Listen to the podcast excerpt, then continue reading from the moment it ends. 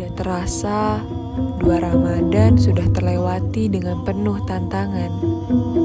Rindu memang berat, apalagi tidak bisa pulang ke kampung halaman.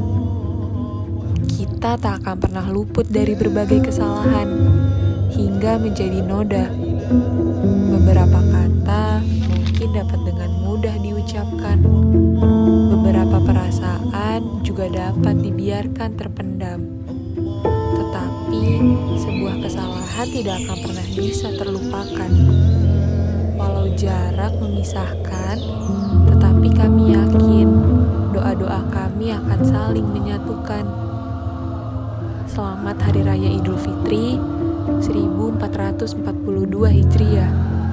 Tidak ada kata seindah kata maaf, dan tidak ada perbuatan yang lebih indah dari saling memaafkan.